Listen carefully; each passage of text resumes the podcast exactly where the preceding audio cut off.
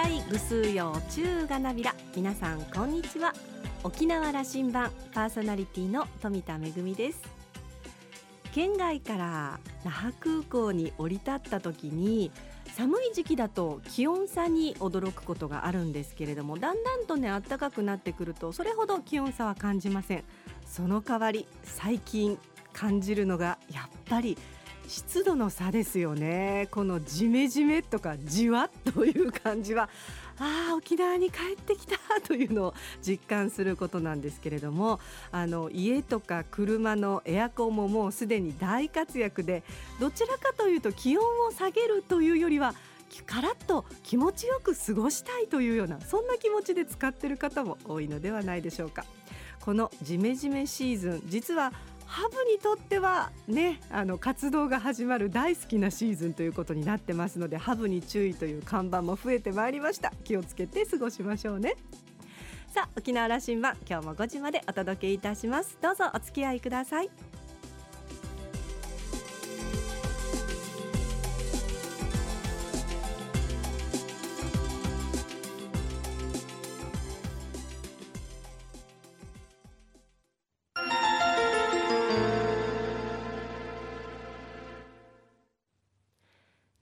港のどこかにあると噂のコーラルラウンジ。今週は JTA 代表取締役社長の丸川清さんとラウンジ常連客で沖縄大学地域研究所特別研究員の島田克也さんのおしゃべりです。コーラルラウンジに最もふさわしいゲストは？JTA の社長ではないでしょうか。JTA は南西航空時代から那覇空港に大切なお客様をお迎えしてくつろいでもらうための空間をコーラルラウンジとして大切にしてきました。そして現在は沖縄羅針盤がその精神を引き継いでコーラルラウンジを毎週日曜日の夕方4時半からオープンさせています。ですから JTA の社長はこの空間に最もふさわしい方なんです。丸川さんは5年の任期を終えて6月からは JAL のグループ企業への転任が決まっています。丸川さんに在任中の思い出 JTA への思い沖縄への思いを聞いています。特に若手社員のやる気を引き出す社員の意識改革に一生懸命取り組んだとおっしゃっています。それではお二人のおしゃべりをどうぞ。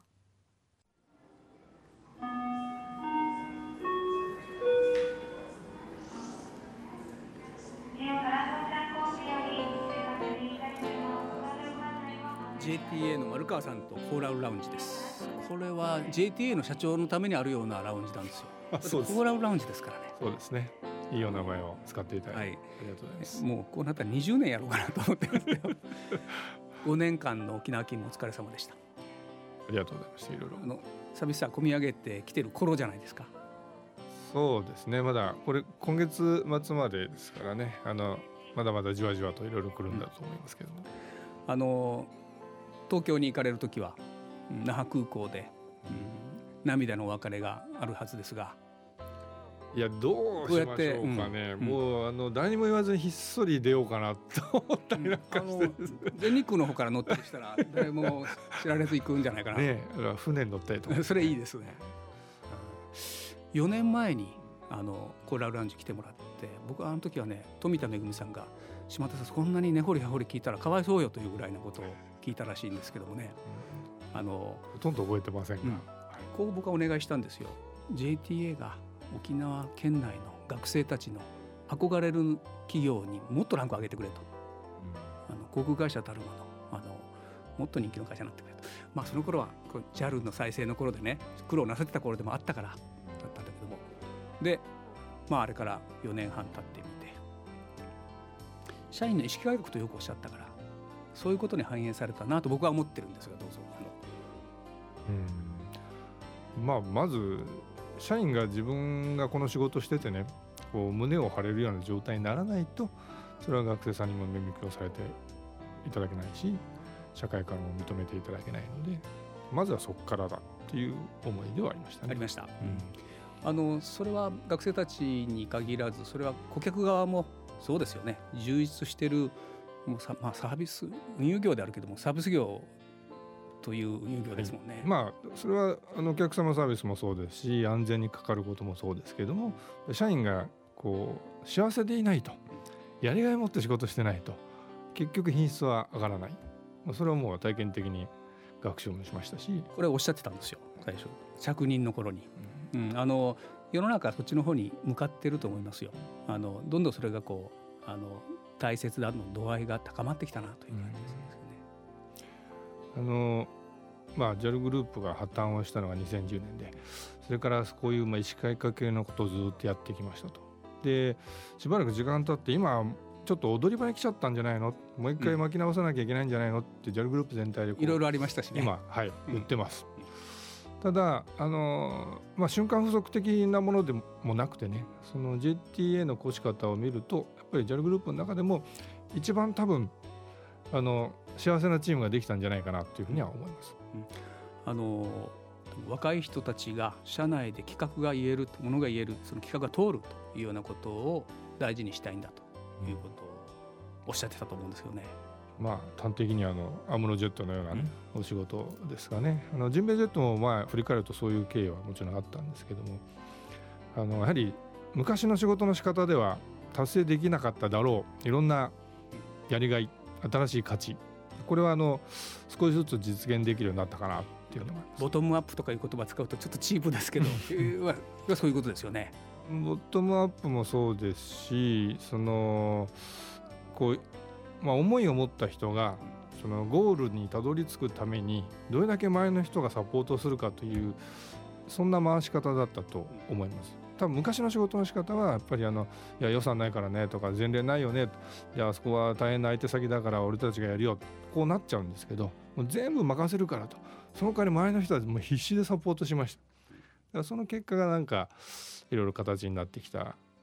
イメージはありますね。あの自由な発想から生まれてくる企画というのはね、うん、やっぱ外から見ててもすごくこうワクワクする部分があってね、うん、まさにそのアムロジェットもそう特に航空会社の場飛行飛行機で表現ができるのでそれはすごく伝わるんですよね。面白いですよ。ね、してるようなもんですよね、うん、あれは沖縄の人はみんなワクワクしたわけで、なんかジンベエジェットなんか日本中の空港飛び回ってもも子どもたちにものすごく視覚として印象残るんですってね。うん、あの各地の空港でね、うん、あの図画コンテストみたいなのやってるんですけど GT が飛んでない空港の子どもたちもあのジンベエジェットの絵を描いてくれるんですよ。うん、そういう意味では沖縄の象徴にちょっとなってるのかなっていう気はしますね。と思うなあの大人の目には飛行機に見えるんだけども子供の目にはあれ飛行機があいやジンベエが飛んでるようにも見えるそうですもんね。いい企画でした。ありがとうございます。あの夜景の話も、うん、振り返ってみあのボーイング737ダッシュ400が、うん、全てダッシュ800に切り替わるというのが丸川さんの在任期の大きな仕事でした。と思ってます合ってますね。そうですね、はい、であの兄弟会社の琉球エアコミューターもそういう体制になって、えーと、とどんな状況になった？まあたまたまですけれどもこの、まあ、私がこうお預かりした時期にこの機材更新のタイミングが重なったのはあのおっしゃっていただいたように財務的にも経営的にも非常に厳しい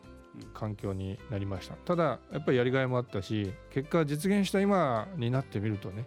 あの幸せな時間を過ごさせてもらったなというふうには思います。なんかあれ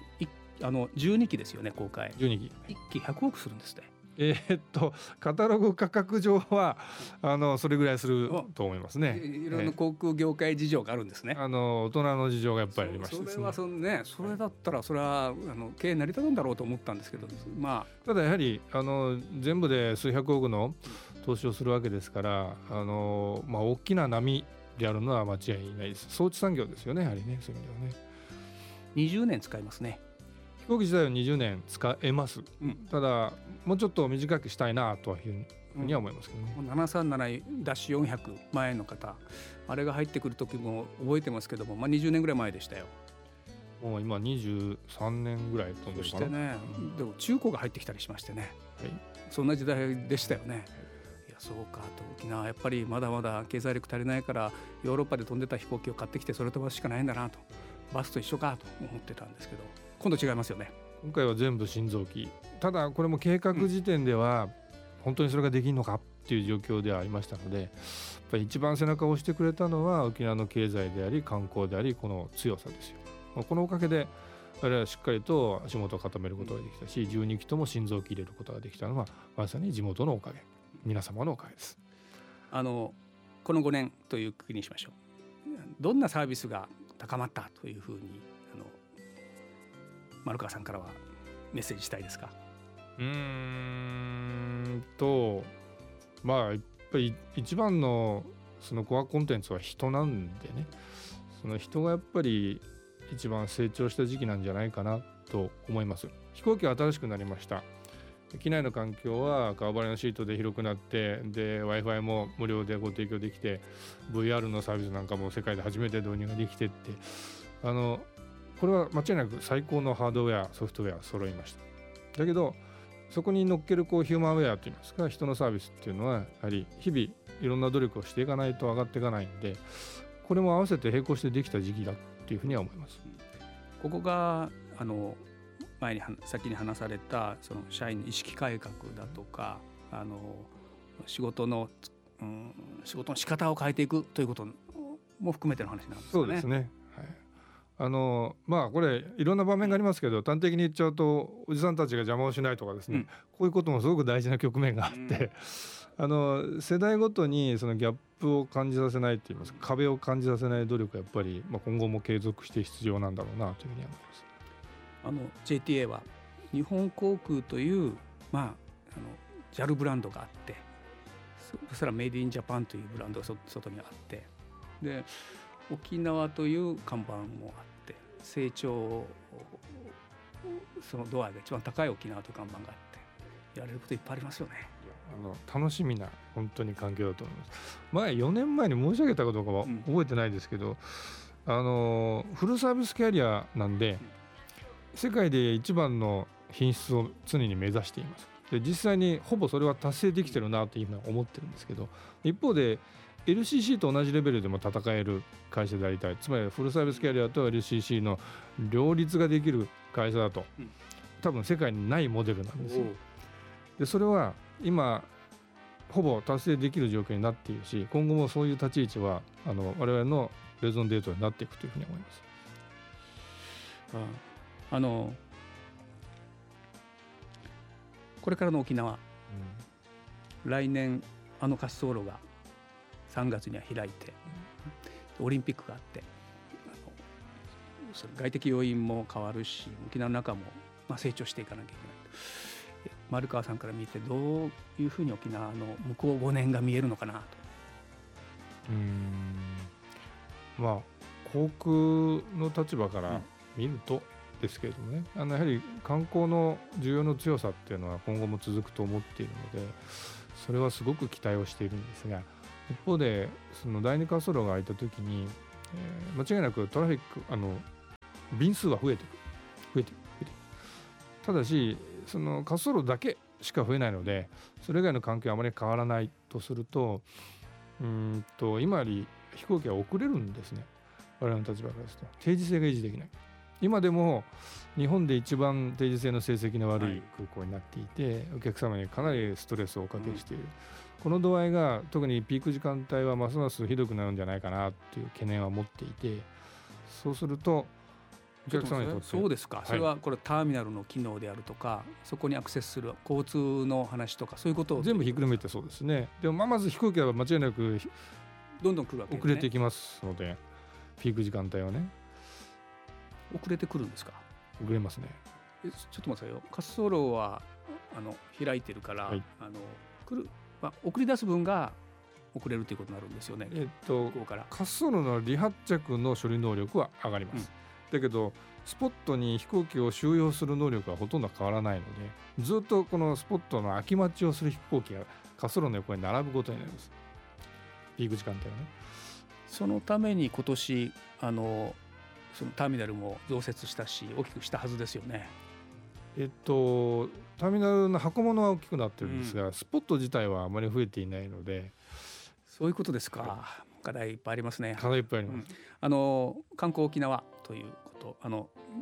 ちょっと辛口も最後は少し話していってください。こういうことをしなきゃということを。いやもう大変私自身は沖縄からたくさんのギフトをいただいたのでそのそれに対する感謝しかないですけどあの GT っていう会社がその構造改革をやって飛行機を入れ替えることができるようになったのは本当に沖縄のおかげだしでそういうふうにまあ一応こう定常状態にこう飛べるようになった我々がそのしっかりと沖縄に価値を生むとか社会価値を生み出すだとかこういうことに貢献をしていかないと我々の存在価値ないだろうという話をやっぱり社員としてきましたしこれからの JTA はやはりそこにしっかりとアウトプットをしていくこれは使命だと思っています。でその時に例えばその健康経営の話だとかあるいはダイバーシティ多様性の話だとかっていうのを外に対していろいろやってきたんですけどなんでその健康経営かなのかとか多様性なのかっていうことを言うとねやっぱりこれ両方とも沖縄がトップを取れる領域だと思ってるからなんですよ。だから中央に出てっても、えー、沖縄県の企業として初めてその LGBT のねその支援企業として表彰されたりだとか健康系の有料銘柄になったりだとかこのこと自体には結構発信力というか価値はあると思っていてもっと自信を持って中央に出ていこうと。で沖縄がトップを取っていく。そして全日本全体を引っ張っていくっていうことが多分いろんな領域でできていくのでこれから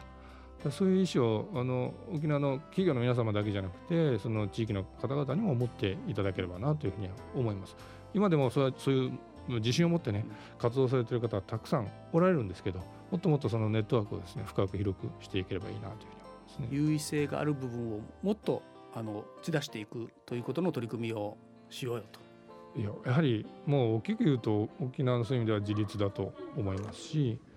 あのむしろリーダーたりうる沖縄の資質っていうのはあの私は強く感じていますね。TOKIO でも元気に過ごしてください。満員電車に乗れそうにないんですよ。それがまず一番困ってる。あの青い空青い空見たくなったらどうします？ああ飛行機乗ってきますね。あの JAL グループの沖縄キャンペーンソング昭和の頃の、はい、一番好きなの何ですか？ロマン飛行ですかね。それそれ聞いてお,、お送りしたいと思います。ありがとうございました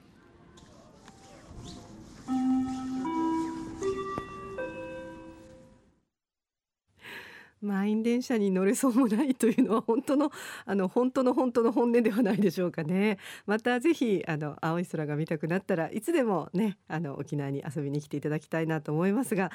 あの JTA のね機内での、えー、客室乗務員の皆さんの内縄口での挨拶ですとか三品茶と黒糖のサービスですとかね。そして本当に夢いっぱいのたくさんの特別機ですよね。ジンベイジェットもアムロジェットもそれから空手ジェットもありましたしウルトラマンジェットこうしたあの、まあ、飛行機たちにですねあの丸山さん今日のあのお話ではぼそっとおっしゃってましたけれどもキャンバスをお預かりしているようなというのをおっしゃってましたね。全国の空に、まあ、あの JTA の飛行機が沖縄を表現して羽ばたいているというのはとても夢があることだなというふうに思います。あの結びにおっしゃってたことなんですけれども沖縄がトップを取れる領域がまだまだあると優位性がある部分では自信を持ってリーダーになれるような分分野もあるんじゃないかというようなことであの励ましのお言葉もいただきました。本当にありがとうございます。島田さんはインタビューを終えてえー、マリア丸川さんはですね身のこなしがスマートでとにかくすべてにかっこいいと、えー、同性の同世代としては焼けるほど最後に聞いてみました。丸川さんにとって飛行機とは、えー、丸川さん曰く機内で過ごす時間にそれぞれのストーリーが生まれる空間なんだそうです。今月末には爽やかな風を残して沖縄を旅立たれます。ありがとうという言葉でお送りしたいと思います。今週のコーラルラウンジは JTA 代表取締役社長の丸川清さんとラウンジ常連客で沖縄大学地域研究所特別研究員の島田克也さんのおしゃべりでした。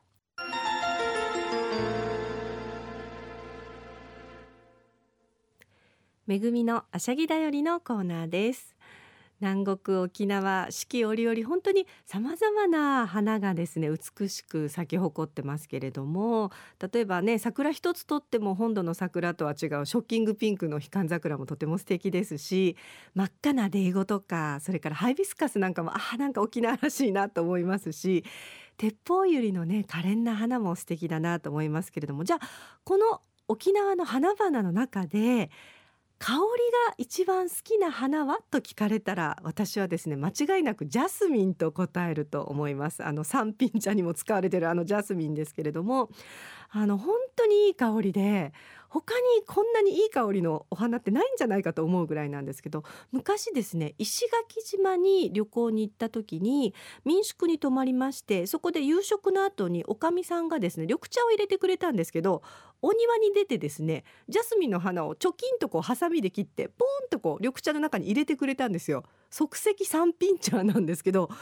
もうこれが本当にいい香りであのそれまでちょっと泡盛とか飲んでたんですけれども あのその泡盛の香りにも負けないぐらいのとてもいい香りを堪能しました。今結構鉢植えとかもそうですけれども生け垣にこう使ってる方も多いですよね。首里なんか特にねジャスミンの花多いなというふうに思いますけれども私もですね実は今回小さなジャスミンの鉢を買いまして、えー、ベランダで栽培を始めてみました。まあベランダ栽培なのであんまり大きいものは置けないので本当に小さな小さなジャスミンなんですけれどもでもあの香りはですね本当にベランダ中にふわっとこう漂ってきて多分あのお隣さんあたりまで香ってるんじゃないかなというふうに思いますけれども大切に育てたいなと思っています。めぐみのあしゃぎだよりのコーナーでした。